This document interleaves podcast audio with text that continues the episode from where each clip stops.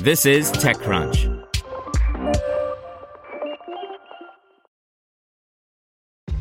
This episode is brought to you by ShipStation. You know, some things take a lot of work, like sending little robots to far-off distant planets. And just as that's challenging, so too is running a successful e-commerce business, especially when there's so much to do. So I want to introduce you all to ShipStation. Now, I love using ShipStation because of its easy-to-use dashboard, which makes managing orders and printing labels a breeze and super smooth. Oh, and the customer service is just out of this world. It's exactly what you need to help grow your business. Sign up for your free sixty-day trial at ShipStation.com slash tech news. That's ShipStation.com slash tech news. This podcast is supported by Tools and Weapons, the podcast hosted by Microsoft Vice Chair and President Brad Smith. Each episode features insight you won't find anywhere else from the center of the conversation surrounding emerging technologies like A I.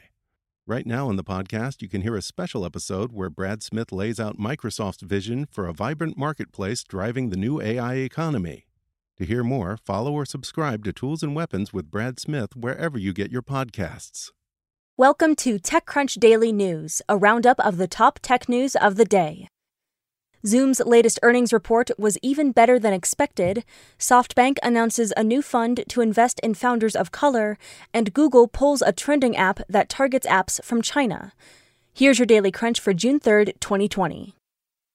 First up, remote work helped Zoom grow one hundred sixty-nine percent in one year, posting three hundred twenty-eight point two million dollars in quarter one revenue.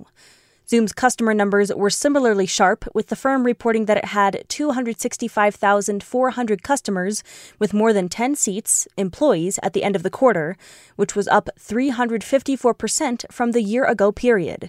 Not all of the news coming out of its latest earnings report was positive, however. C E O Eric Yuan confirmed that a plan to implement end-to-end encryption does not in fact extend to non-paying users. Next up, SoftBank has launched the Opportunity Growth Fund.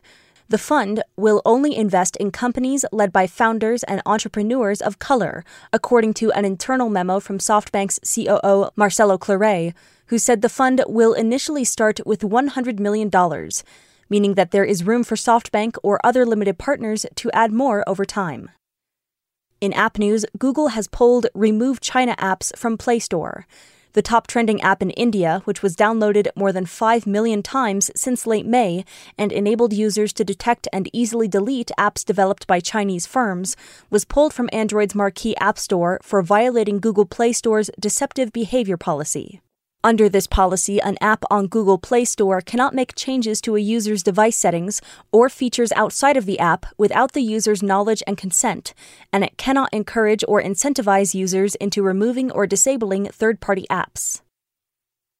Also in app news, Facebook and PayPal have made investments in Gojek, joining Google and Tencent among other high-profile technology firms that have backed the five-year-old Southeast Asian ride-hailing startup that also offers food delivery and mobile payments. Gojek told TechCrunch that Facebook and PayPal were participating in its ongoing Series F financing round, which brings its total raise to date to over three billion dollars. In venture capital, the fundraising marketplace has stabilized. Or has it? DocSend C E O Russ Heddleson said the last two weeks could be establishing a new normal for fundraising this year. Even though most V Cs aren't taking in-person meetings, they were more active in the past month than they were in May of both two thousand nineteen and two thousand eighteen. To read this article, an Extra Crunch subscription is required. In diversity news, for the past three days, venture firms have rushed to find ways to support Black founders and investors. Firms like Benchmark, Sequoia, Bessemer, ENIAC Ventures, Workbench, and SaaSTR fund founder Jason Lemkin all tweeted in support of the cause and offered to take steps to improve the lack of representation in their industry. But some Black entrepreneurs and investors are questioning the firm's motivations, given the weight of evidence that shows inaction in the face of historic inequality in the technology and venture capital industry. And finally, Lily has raised ten million dollars for its freelancer banking app. C E O Lilac Bar David suggested that no traditional banking solutions are really designed to solve the problems faced by freelancers, whether they're designers, programmers, fitness instructors, chefs, or beauty professionals. She described Lily as the first all-in-one solution, offering both a bank account and a broader suite of financial tracking tools.